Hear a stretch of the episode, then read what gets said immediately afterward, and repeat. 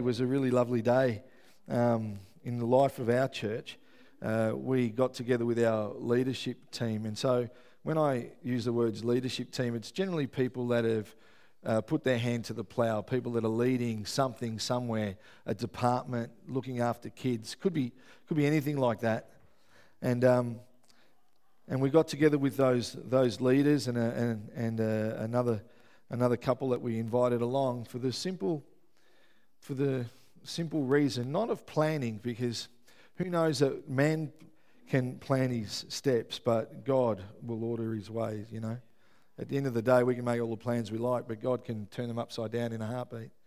So we got together to capture what God has been saying over the house for so long. Just really what he's been saying for so long. And listening to old prophetic words and reading prophetic words and putting them up on the screen. We just had an absolute we had such a, a special day simply because when you're in what God's saying over, the, over our house or his house, our home, you just get to see where he's moving. Know, it was really quite exciting. And so we dreamed about a whole bunch of stuff. We dreamed about changing our church name. Um, and we will change our church name. I mean, we have to. The sign's falling off out the front. We may as well do it now. Yeah, like we don't have to be a rocket scientist to work that one out. You know, even when it came to the name, um, and we're still we're still we're, we're still landing that one, but I think we're we're really close. We wanted to get something that captured who we are. Mount Clear Church of Christ tells us where we are and what denomination we are. Big deal. Like, how many people here started as a Church of Christ person? I didn't. Oh, look. That's not even 5%. Like, really? So, denomination really doesn't mean a great deal. How many people actually put up your hand if you live in Mount Clear? Wow, there's four of us. So five. So that means location and denomination mean squat. They mean nothing. So we want to capture the prophetic destiny of the church. So we came to capture that, and we had a beautiful day. And so that will outwork into the life of the church soon, yeah? We, we looked at the vision and got to go back and do that because we just ran out of time. And, but we, I, I want you to know that we just had a lovely time in God and are feeling exceptionally secure in what God's doing in this place. Yeah? Not for anything. There's just some wonderful people. And, and I, I just want to throw out there because I threw it out there yesterday. Our leadership team aren't special people. We are not special people. But when someone's actually sacrificing to lead something, we, we put together a, a, what we call melt to try to invest in them. So when we have a lunch or uh, have something on and we don't invite you, it's not because we don't like you. We love you, but all we're trying to do is to give something back to those that are, uh, are leading at the time. And seasons change. So some people uh, will lead something and be invited to those melt days. But then when they have a season like Jemima now, Jemima's just because of children, she's still involved with kids' church but not overseeing it. She knows that Unfortunately, she doesn't come to melt anymore. That's for those that are leading. Not because we love her less, not because her voice is any quieter. It's just the way it goes. Sometimes people don't always understand that. You know, they think that you pick favourites, but you don't. You're trying to invest into people, just in the same way that we blessed Sally this morning. I just wanted to throw that out there because when you're new to church life, some of it doesn't make sense. Sometimes you're, you're like, how do I get invited to that? Well, it, it's not because people are more special than you. It's just the season that they're in, where they're serving, what's happening. And so we try to invest in everyone as, as equally and as lovingly and as honestly as we can. Is that okay? Cool, good. Just needed to get that out there. So, ah, it was a good day. Need to go back to the message that disappeared off my screen because I swiped the wrong way. You don't, you don't want to hear last week's message um, because I didn't preach it, so I won't do it any justice. So I'm just going to keep moving and stop talking. Let's pray, probably a good thing. Father, we just thank you for your heart. We thank you for your grace. We thank you for your love. We thank you for your presence. Where your presence is, there is fullness of joy. And Father, where there's fullness of joy, your joy shall be our strength. And it's in that place, Lord, that we can march into tomorrow, knowing that you have our back, that we are totally safe and secure in the arms of a loving God. So speak to us this morning, we pray. Challenge us. Do what you need to do, Father, that we may be shaped into the image of your Son with ever increasing glory. And everybody said, Amen. All right. Um, uh, having gone through yesterday, I, am a little bit excited because the, the theme word that I, Mel and I really felt God gave us for the year was the word reveal. Um, and not only did, did He give us that word for the year, I actually think it's part of who we are as a church. This sense where God reveals His sons and daughters. And once a son and daughter of God is revealed, they then reveal the Father to those that are around them. Um, the paintings that are on the wall, um, God's been speaking to me this morning. We've changed, because last year was seeing, so you had the eyes. But now we have two paintings that are, are completely different to each other. But God wants to do something supernatural at the end of today. Um, and this is what these two are supposed to represent. And this has got nothing to do with my message.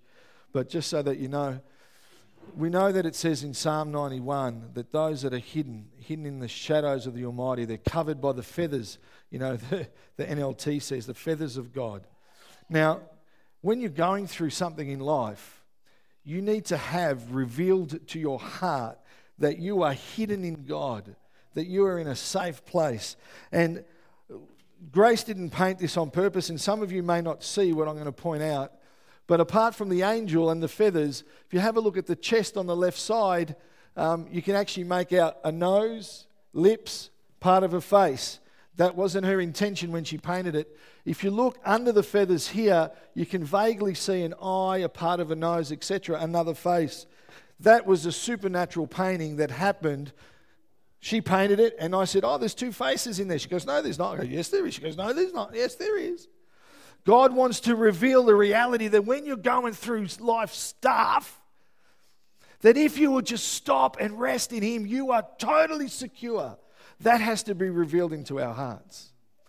But over here, he also wants you to know that he wants you to live a Christian life that brings glory to him. And sometimes we've got to step over the chicken line. We've got to move past comfort because comfort and complacency can actually be a demonic stronghold. And he wants you to know that when you're praying for someone, when you're stepping into your sphere of influence, that's what's right with you. That's who's with you. When you're laying hands on someone, you've got the King of Kings right behind you. The, the enemy that you're praying against, yeah, let's just put it, we'll, we'll throw it that way, is shite scared because that's all he sees when he looks at you. The King of Kings, the Lion of Judah, yeah? These are two very supernatural paintings that the meaning God wants to reveal into our hearts because they determine how we live our life. Yeah? If you don't understand that you're safe in God, you'll always be defeated. If you don't understand that God's with you and that is the champion that goes with you, then you'll never step over the chicken line to actually be the full son and daughter that God wants to reveal to the earth. Amen? Because his desire is to have a relationship with us, to commune with us, to communicate with us. To, this backwards and forwards relationship. You know, it's not just us talking to him, and it's not just him talking to us. Majority of us often talk to him and never stop to listen. Anyone else been there? I can't hear you, God. I can't hear you. And that still small voice says, Shut up. Yeah. You know, sometimes you've just got to rest long enough so that you can hear the short burst of God that changes everything. It doesn't have to be a chapter of a Bible. It doesn't have to be like some of those long prophetic words that you read online that take you three days. You know, God speaks succinctly, to the point, straight to the heart, really quickly. Sometimes you just have to rest long enough to hear it, yeah? That's his heart, to speak to you.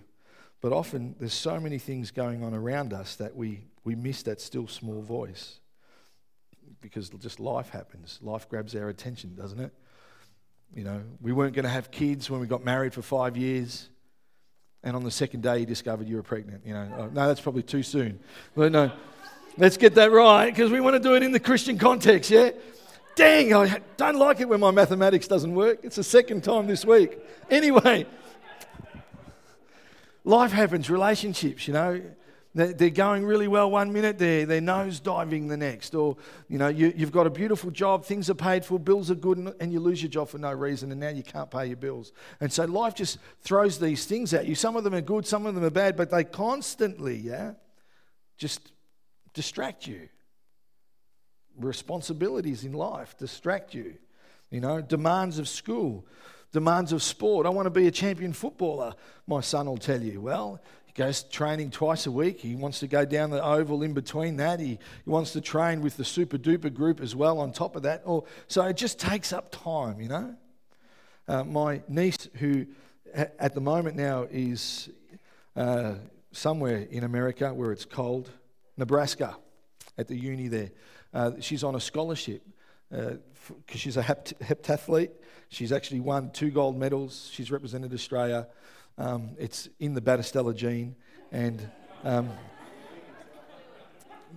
true. Oh, you got to see when I do a high jump. I Man, I get really high off the ground, let me tell you.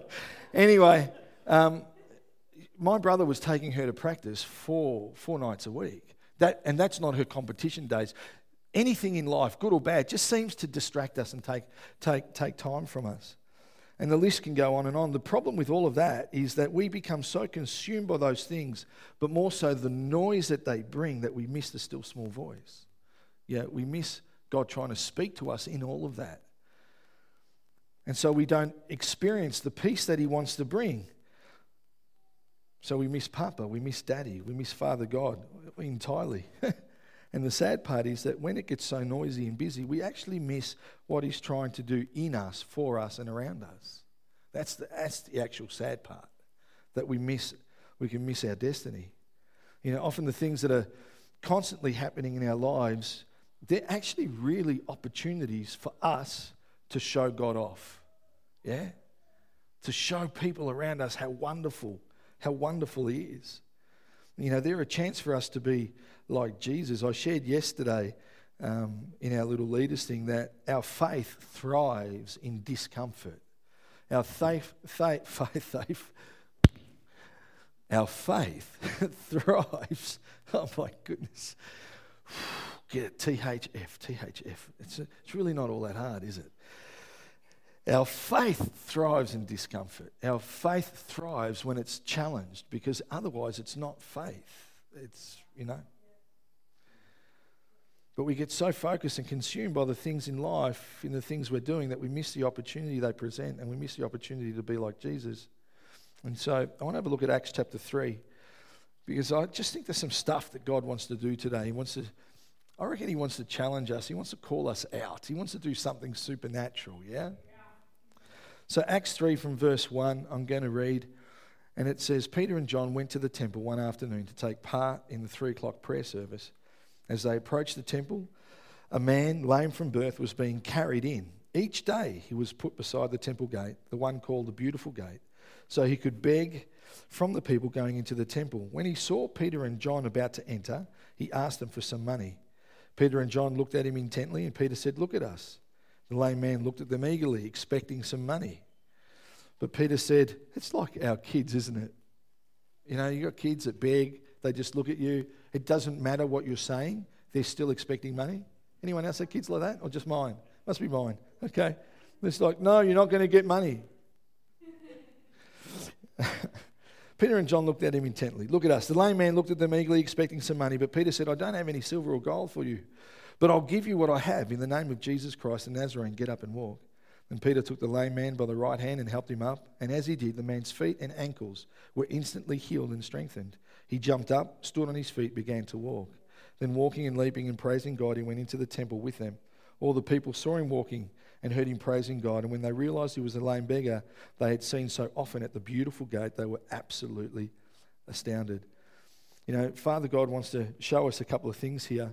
And, and that first portion from verse, verse 1 to verse 3, I, I, love, I love this that Peter and John went to the temple one afternoon to take part in a three o'clock prayer meeting.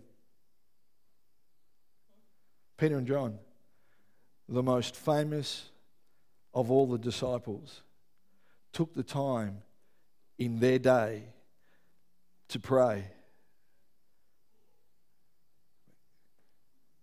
Whenever you talk about prayer meetings, it gets really quiet. It's like that in prayer meetings. These two men, John, who says he was the most beloved, Peter, who denied Jesus but was, I'm going to stand up for my Lord, took the time to go to the temple to pray.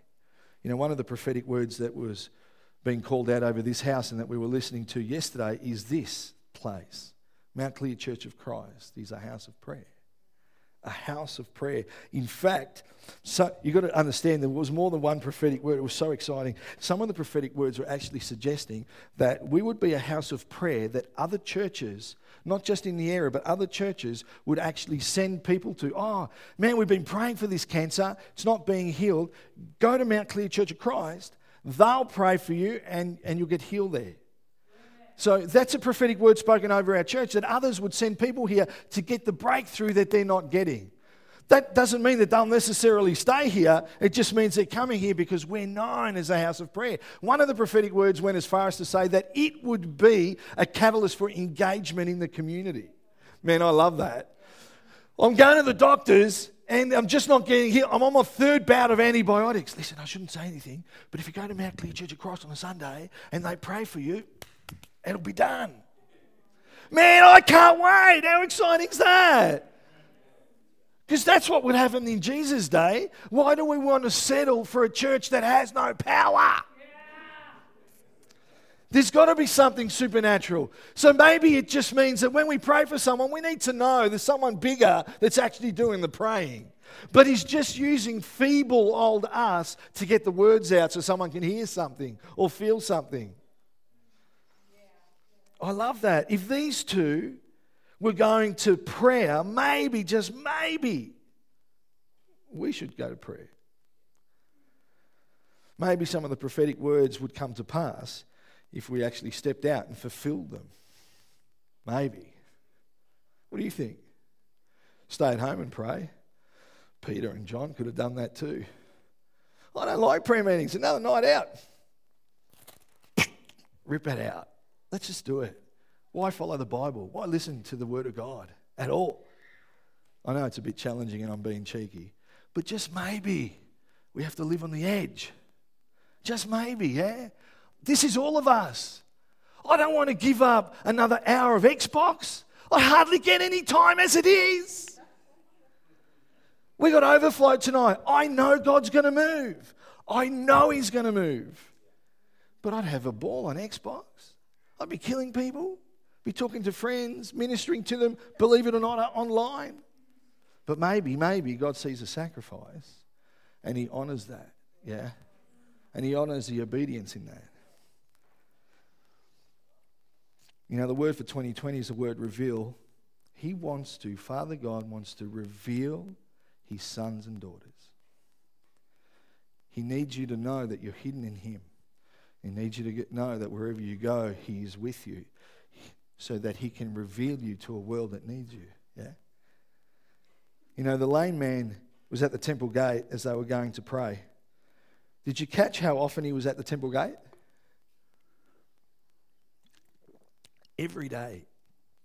He was at the temple gate every day, every single day. How did a lame man get to the temple gate every day? He didn't sleep there. Someone carried him there. Every day, someone carried him. What was the name of the person that carried him? You're right. Doesn't tell you. We've got some anonymous someone carrying a crippled man to the temple every day. It was just someone. He wasn't even a somebody, he was just a someone. I think that's cool. He or she doesn't even have a name. See, our Christianity is not about fame or fortune, it's about making Christ known. It's about God being glorified, it's about making His name great. You know, our house, Mount Clear, here is a refuge. This is a place where Father brings the broken, the disheartened. This is where He brings the discards. Yeah? That was what was coming out of yesterday. So some of you, you're broken. Ha ha ha. Well, so was I. And am I. Some of you are disheartened. Ha ha. So, so am I. Some of you felt like discards. Well, so did I. And this seems to be the place that God brings them. So that in this safe refuge, safe haven, He can restore men and women to their full identity as a son and daughter of God, and so He can reveal you to the world. Yeah? So every day, someone carried him to the temple. Every day, someone carried him to the house of God. Every day, someone carried him to where the presence of God was. Every single day. It was in that place where God's presence was that the lame man got healed.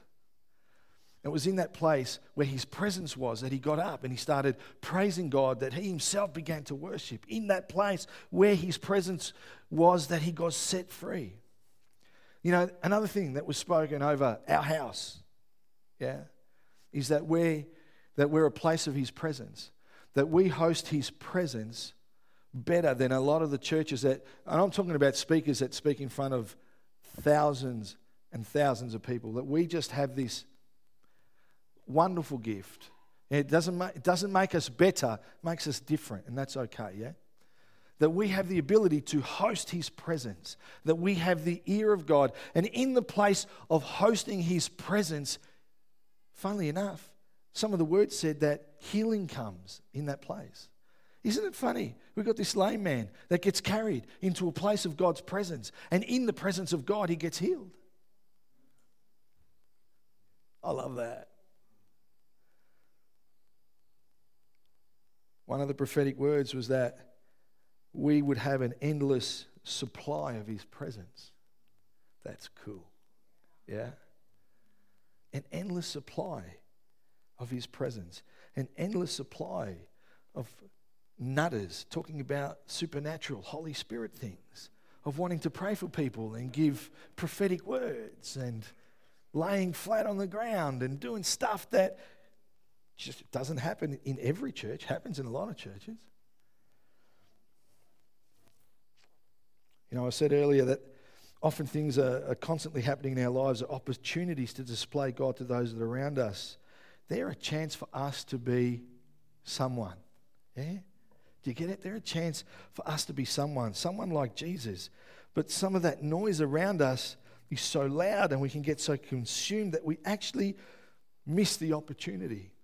You know, we just miss the opportunity. Well, what opportunity?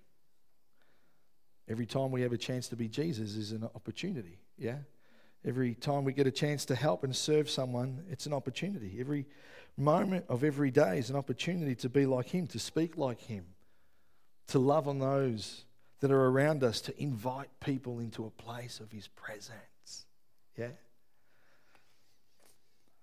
You know, in the same way, be it church life outside of church life, it makes no difference. But every time we serve in some way, there's an opportunity to carry someone into the temple gates. Yeah? Every time we serve, there's an opportunity to carry someone into the house of God.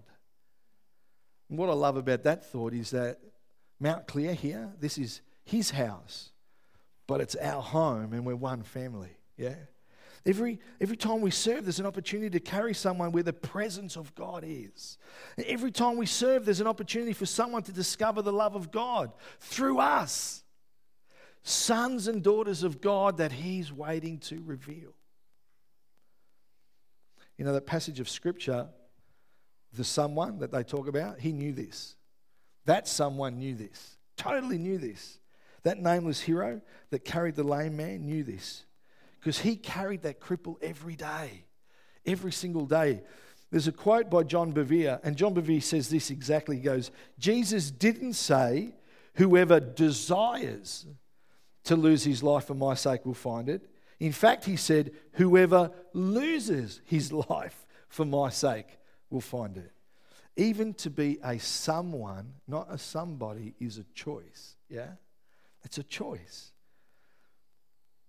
Are we so caught up?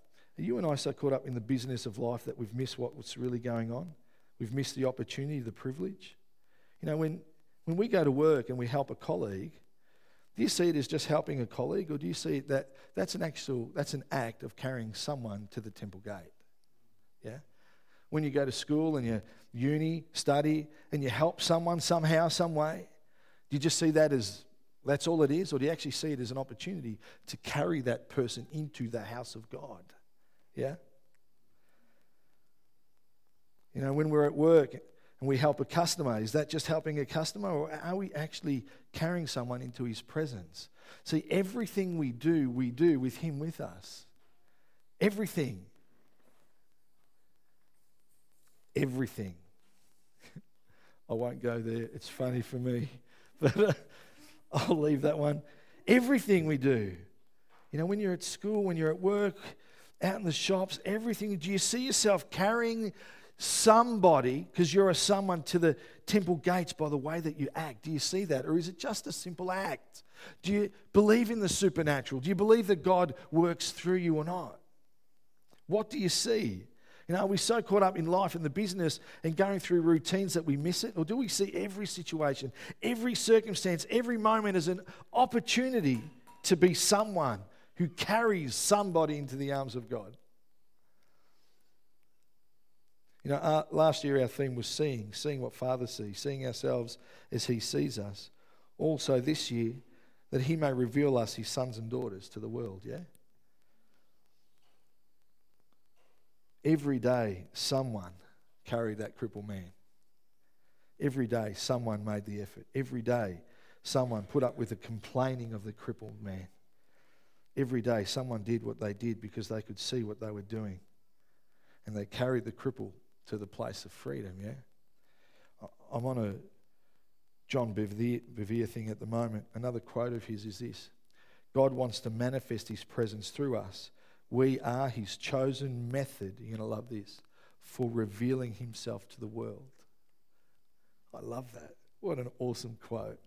Yeah? Every time we shake a hand at the front door, do you see yourself carrying the person into the temple gate or did you just shake a hand? You know, every time you serve communion or pass the offering bag around, do you see the physical act or do you see yourself carrying someone into the house of God? What do you see in your act? A lot of it's got to do with what you believe about yourself. And if you don't see or understand, or God's not yet revealed who you are in Him, you may never see the brilliance and beauty in the single act.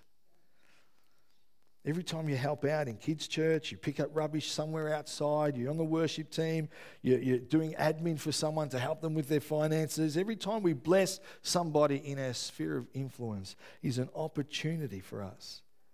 Or do we see it just as an act? You know, um, verse, verse 3 and 6, when he saw Peter and John about to enter, he asked them for some money. And Peter and John looked at him intently, and Peter said, Look at us. I, I love this thought because it just makes no sense at all. When he saw Peter and John, when he saw them, I see John and Judy. Yeah? And he asked them for some money. So Peter and John, it says, they're now looking at him intently. So they look, we're looking at each other intently. And then I say, Look at me. Already looking at me. Does anyone else not ever read that and thought, what's wrong with this picture? What's wrong with the person who wrote this? He just told us they were looking at each other intently. And then he goes, Look at us. You know, so often in life we, we have this picture that we're focused on God, but we're not focused on God at all. We're focused on the noise, we're focused on the stuff, we're focused on the problem, we're focused on the issue, we're focused on God. We're praying that we're not going to be as anxious, but I'm still anxious about all of this stuff. Well, stop looking at it. God's over here. And He's saying, Look at me.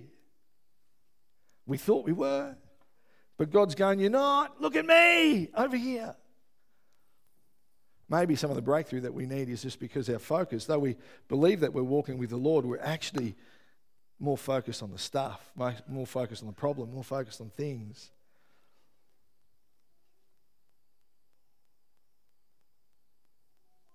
You know, if we're going to look to God, we need to look at Him. We need to be focused on Him. The crippled man was looking at Peter and John. He saw them coming. He begged for money. And yet, Peter, it says that he looked at him intently and still said, Look at us. I wonder how often we're looking to God but not really seeing Him, you know? I wonder how often we're so caught up in our business and strife that we completely miss Him. And I wonder how many times all of us need to hear Father, that still small voice, say, Hey, look at me. I am looking at, look at me. Look at me. Take your eyes off the fries. Look at me. How many times have we looked for him for our healing and we're more focused on the problem? You know, the crippled man begged and asked for money. Peter and John, I love it. They grab his attention and they don't give him money. They heal him.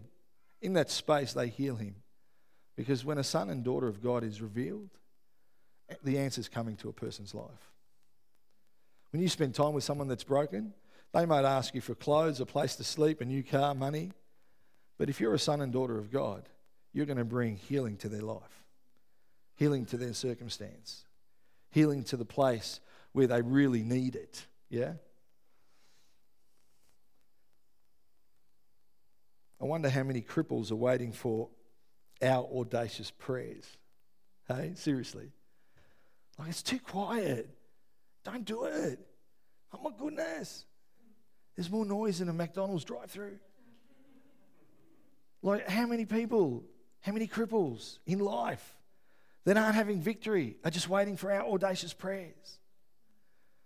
They might be asking, My life would be better if my kids were grown up, my life would be better if I had a bigger house. Life would be better if my car, my, it's a bomb. My life would be better. My life, my life, my life. But maybe all they need for us is to pray what they really need. Yeah? Who's ever, here's the other thought for this, for me anyway. You ever spoken to some, someone, but you know they're, they're actually not in the conversation? You ever done that? You, Let's not get husbands and wives, let's not bring it home too personal. You know, but you've spoken to someone and they're with you, but you know they're actually etching and, and, and, and aching and hoping that they can escape. You ever spoken to someone like that? I've probably been that person to some of you before, you know? Someone gets me after the service on my, and they go, Oh, Pastor, go, yeah, how's it going? Yeah, really good. Do you know what happened during the week? No, I don't. Tell me about it. Oh, that's so good. Oh, that's great. I'll be right back. Yeah, ever, have I ever done that to you? If I haven't, I apologize now. I probably will somewhere sometime soon, yeah? But the point is, often we can have these conversations and, and, and we're there, but we're not focused. And maybe the breakthrough for the person just needs us to be with them, present with them, you know. Maybe that's the reason that that miracle happened. Wasn't so much because they had the audacity to pray for such a thing, get up and walk, but maybe it's because they gave, they gave the cripple their full attention and they wanted, wanted the full attention back. Yeah. Maybe it was that. Maybe you and I just need to be present with some people. You know, those that we've spent time with and we feel like, you know, I just feel like they're not breaking through. I just feel like they're stuck in the same spot. Ever spent time with people like that? Come on, don't say it's not just the pastor, I'm, it's me. You might have them in your family. They could be in another church. They could be the person you sleep beside. No, they might not, don't go there. Whatever it is, yeah? Sometimes we just need to be fully engaged, yeah? So that God's heart can be spoken. And God's heart brings peace.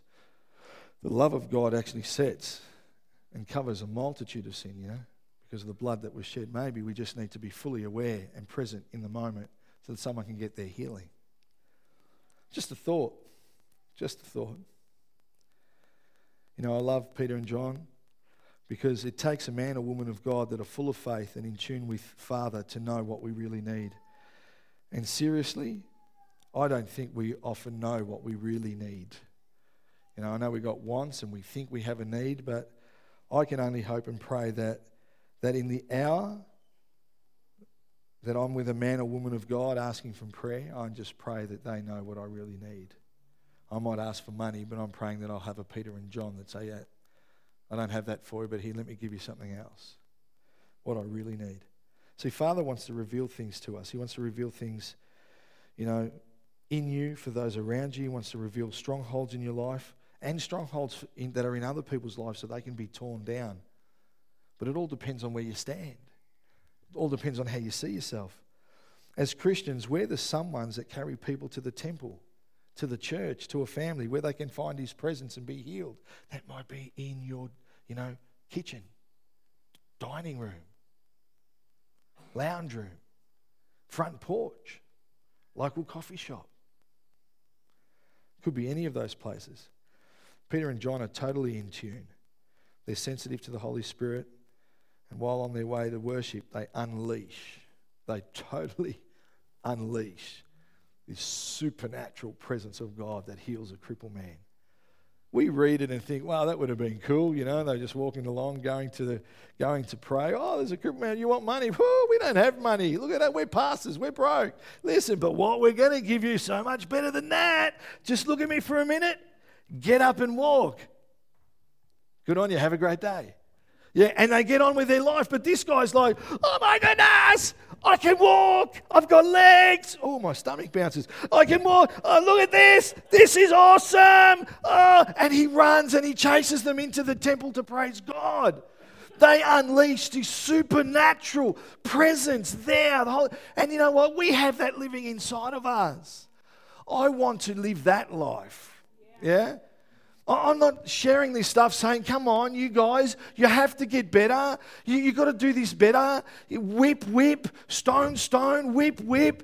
Oh, come on, Ali. Oh, come on, Anna, whoever it is, you know. Come on, Nick. I'm not here whipping you. I'm whipping me at the same time, you know. Like I want us to experience what's real.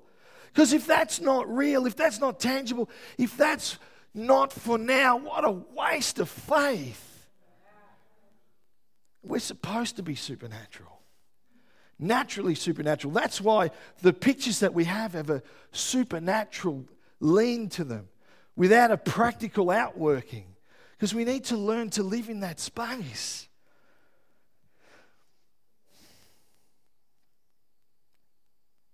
You can only do what Father reveals. And this is the word for us.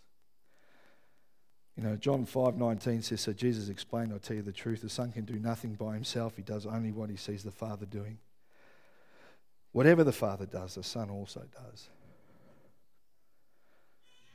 Peter and John only did what was revealed to them by the Father. We need to have a fresh revelation that we're safe in His arms and that He's going to be praying with us, He's going to be walking with us.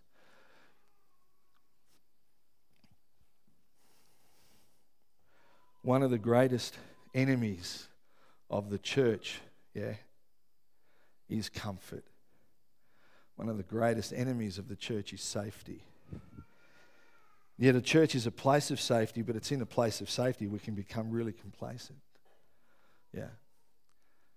And I think God wants to do something in us today that shifts that. For some of us, He wants to move the footings, your footing my footings. He doesn't want you to be too comfortable. Yeah. Because he wants a shift.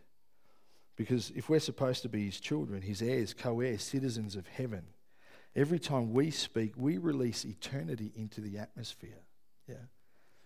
Peter and John, they released eternity into the atmosphere because they were present at the time. They were focused on the Lord.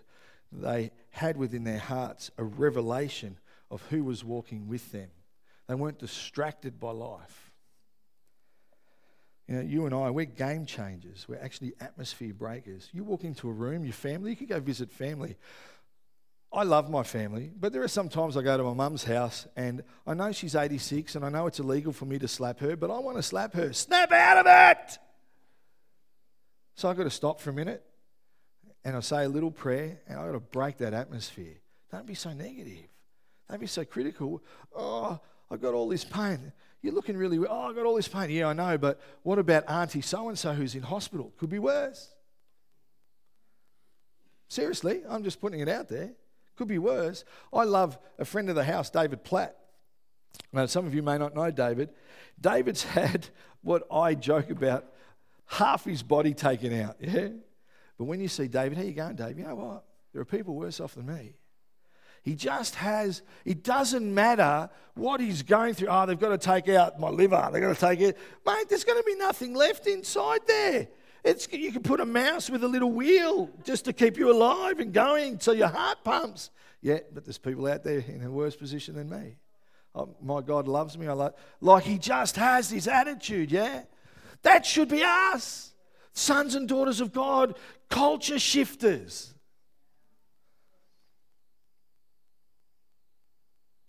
You know, if the fullness of God lives within you and me, you just might be the someone that somebody's waiting for.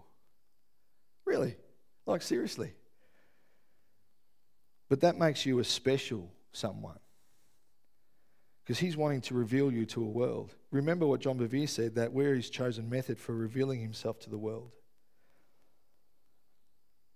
He also says obedience is not about proving your love for God, it's simply what loving God looks like. I love that.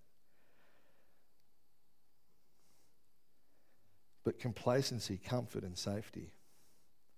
In 1 Samuel 17, I won't read it, but a couple of weeks ago I talked about that David and Goliath. And um, you've got David, this young kid, who's going up to visit his brothers because his dad told him to. We know that David gets rejected by his brother, rejected by Saul, and all that sort of jazz. But while he's there, he witnesses Goliath for 40 days, taunting them, taunting the Israelites, taunting the army. And in that time, in that month and a half almost, every day the Israelites got up, showered, put on their armor, went out to the battle lines, hung out there, and then they went back. I don't I just want to put this out there. I think they were comfortable. I don't think they wanted to fight. I think they were in a nice, happy place of complacency. Let's just go out there. Unless King Saul goes, let's just chill out. Oh, look at the Philistines. Oh, they're ugly. Wow, look at that giant. I wonder if anyone's going to go. Are you going to go? John, are you going to go? No, I'm not going to go. What, what about you? No, I'm not going to go. Why oh, don't you go? Oh, we should. Do you reckon we should? Nah, let somebody else do it. Let's just be comfortable. David comes and goes, This is ridiculous. What's wrong with you people? Stir something up. Well, we're comfortable and there's a little bit of fear there. Look at the size of him. He's a monster. Looks like Andrew Battistella. No way. I don't want to take on that giant. But David, David wasn't going to deal with comfort. See, the Israelites were stopped from moving forward by, the, uh, by that trap of comfort, complacency, ease. You know, the giant was calling the shots, he was dictating their lives. Goliath would come out every single morning and evening and shake and rattle and roar, yeah? And they'd be like, no, nah, too dangerous, too uncomfortable, not going to do it, not going to fight him. Let's go have lunch. Let's go back to the tents. And I just think that you and I, we can act the same way today. We have our churches and we have our battle cries. And there's an entire camp of us that love to hang out together and do coffee, and that's all okay. But we're in comfort. And some of us have got giants that are taunting us. Some of us have got people that need us to be a someone to pick them up, to carry them into the temple, into the presence of God.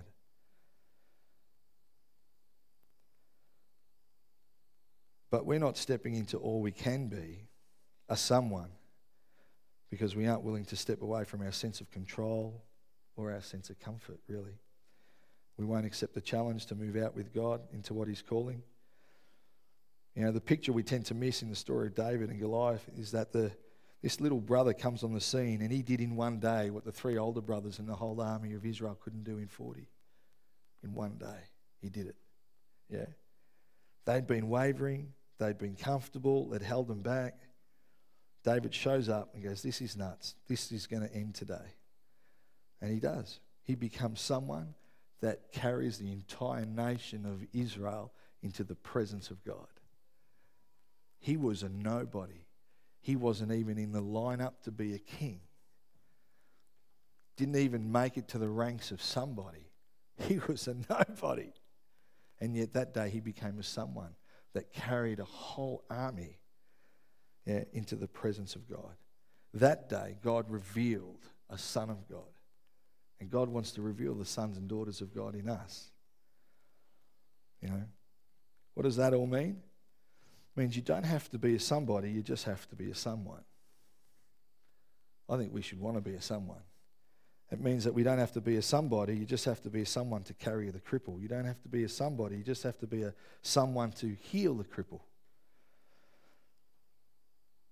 And if it wasn't a somebody that carried the cripple, we need to realize that that means you don't need to be special. You don't need to be a leader in a business, at a school, in a church. You just need to be someone, yeah? When Peter and John healed the cripple on their way to worship God, they were just someone that did what they knew the Father wanted them to do. You know, faith thrives in discomfort. I'm going to um, ask us to stand. And I, I, actually, before we do that, we're going to play a little video. And then I'm going to open the altar because God wants to do something. He wants to shift something for us because we need to move this place of comfort. Some of you are thinking, oh, I'm not really, it, that, doesn't, that doesn't work for me. That, that doesn't speak to me today. Comfort can be fear, comfort can be complacency. Comfort can be it's okay for them and it's not for me. See, sometimes those things need to shift and move in our life so that we can step into a place where we can be a someone and have breakthrough. Yeah? Because somebody else's breakthrough is waiting for yours, and until you break through, they're going to remain broken. That's the truth of life. But I want you to watch this for a moment, and then we're going to, then we're going to pray and do some worshiping. This year, as a, a, Bethel Music family, a few days before Christmas, most of you guys probably were a part of this miracle, but we watched um, Joel and Janie Taylor's little son, Jackson. And he was, a few days before Christmas, airlifted to intensive care. And we began to fight for Jackson's life. How many of you guys joined in that fight and that symphony of prayer that rose up for a little boy? And a couple couple weeks into the fight, we got a text one night from Joel that they weren't sure if he was going to make it through the night. And as soon as I heard and read the message, it was like this giant of unbelief stood in front of me. And I just, I just thought, Jackson's going to die tonight. We're not going to see the miracle. And as this giant stood in front of me, all of a sudden, out of my gut, this song started coming out right in the face of the giant.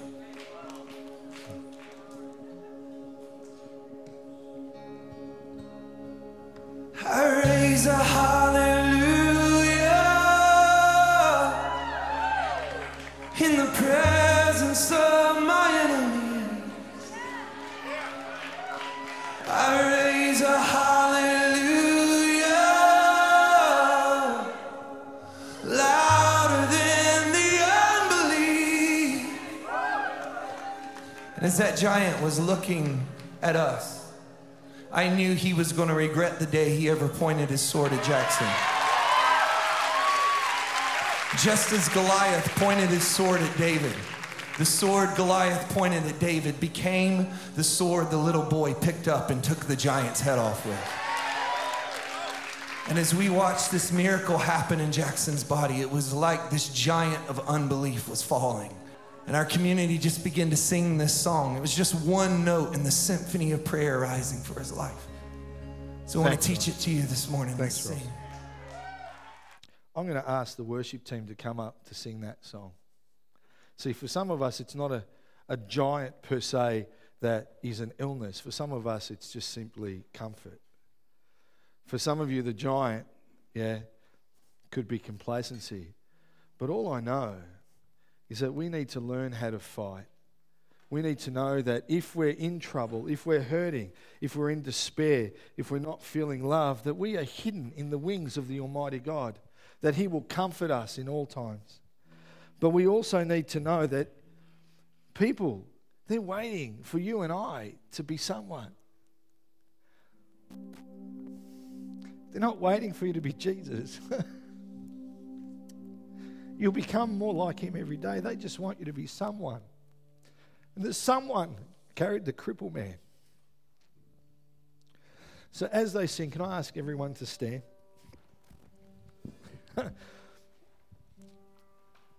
We're going to raise a hallelujah in the presence of your enemy, yeah?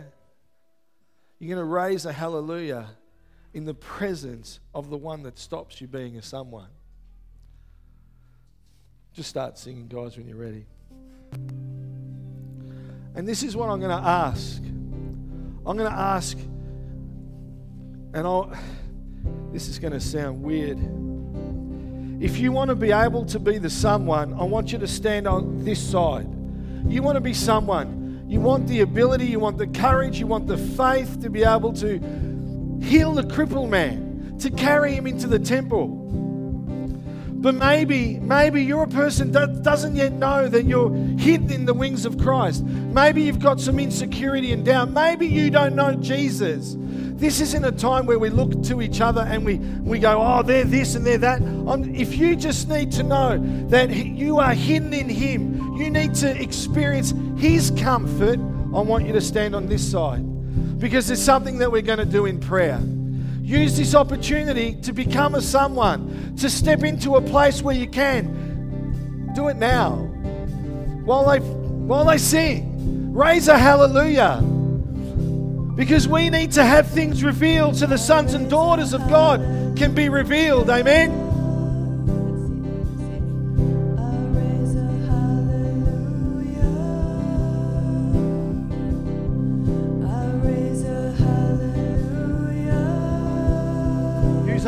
Use the stage if you have to, It doesn't matter.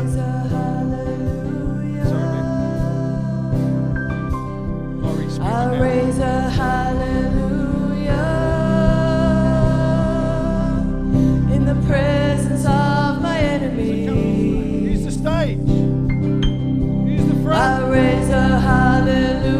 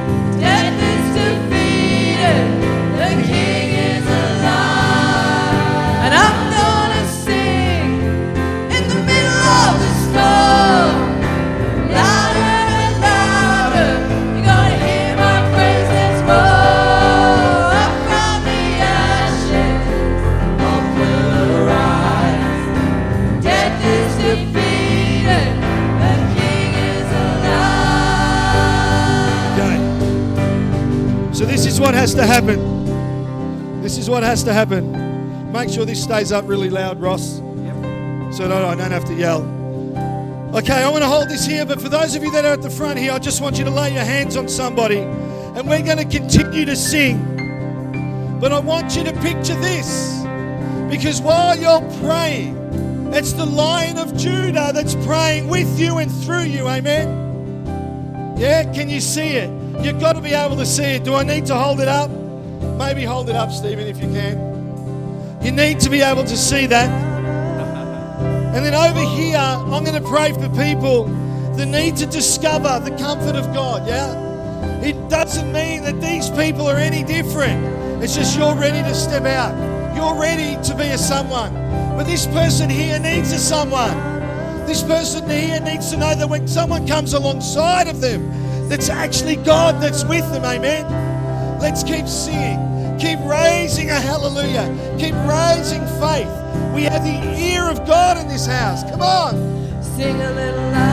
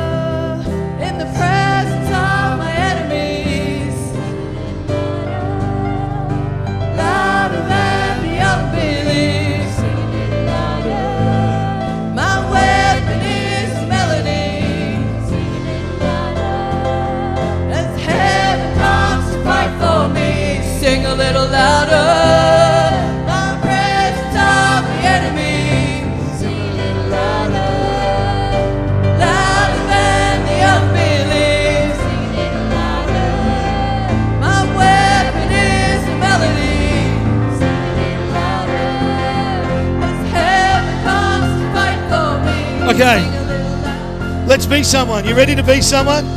Who who has a, a sickness in their body? You got a, if you've got a sickness in your body, I want you to come over here just because there's space.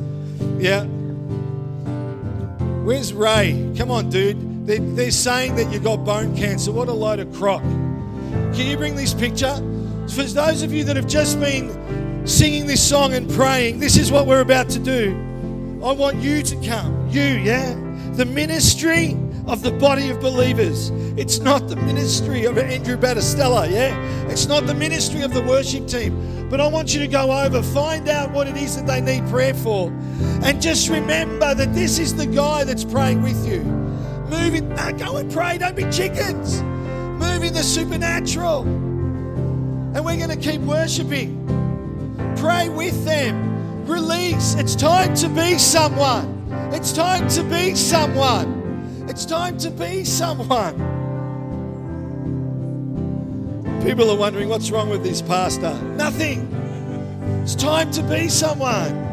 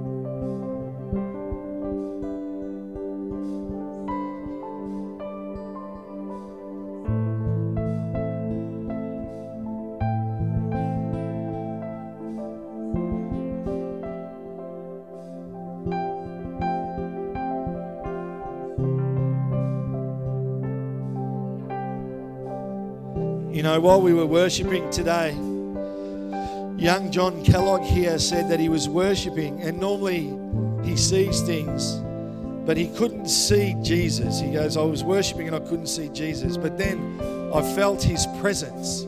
I knew he was there. I just, I need to share that with you that I just felt his presence come. Yeah. We have the ear of God. And as his children, we have the responsibility to be a someone to a somebody. Because where we go, we bring them into the presence of God. Amen. Mark this day in your calendar for those that are praying and receiving prayer. Mark this day as a day that will be a significant shift in your life, physically and spiritually, where God's begun to do a healing and he will not stop. He will he's a good God that will continue to finish the work he started in you. Amen.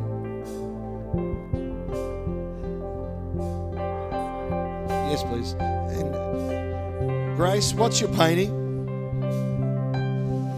So this week has been back to back really busy. And I made, God told me earlier in the year that I needed to paint once a, a month. And I'd let this go. Don't you go away. Um, and, and I hadn't. Anyway, all of that is background to we got to last night and I didn't have an image. And and then I kind of got sort of one yesterday. And this morning I got up and I thought, oh my goodness, this is just going to not. It's just, and, and, and my whole thing is about excellence. If you're going to do it, it's got to, you know, so there's a, a human strengthy kind of thingy there. But this, it's called piercing the darkness. I didn't know Andrew was going to preach about the supernatural this morning. I didn't, I really thought this painting was going to tank. There's an angel. He is an angel. God told me to make his face turquoise. Do with it what you will. But I know we've had angels this morning.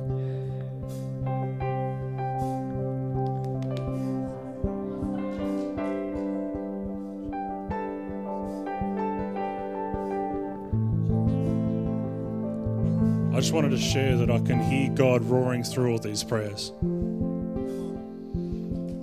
on. Now, our God's not dead, He's alive. He's alive.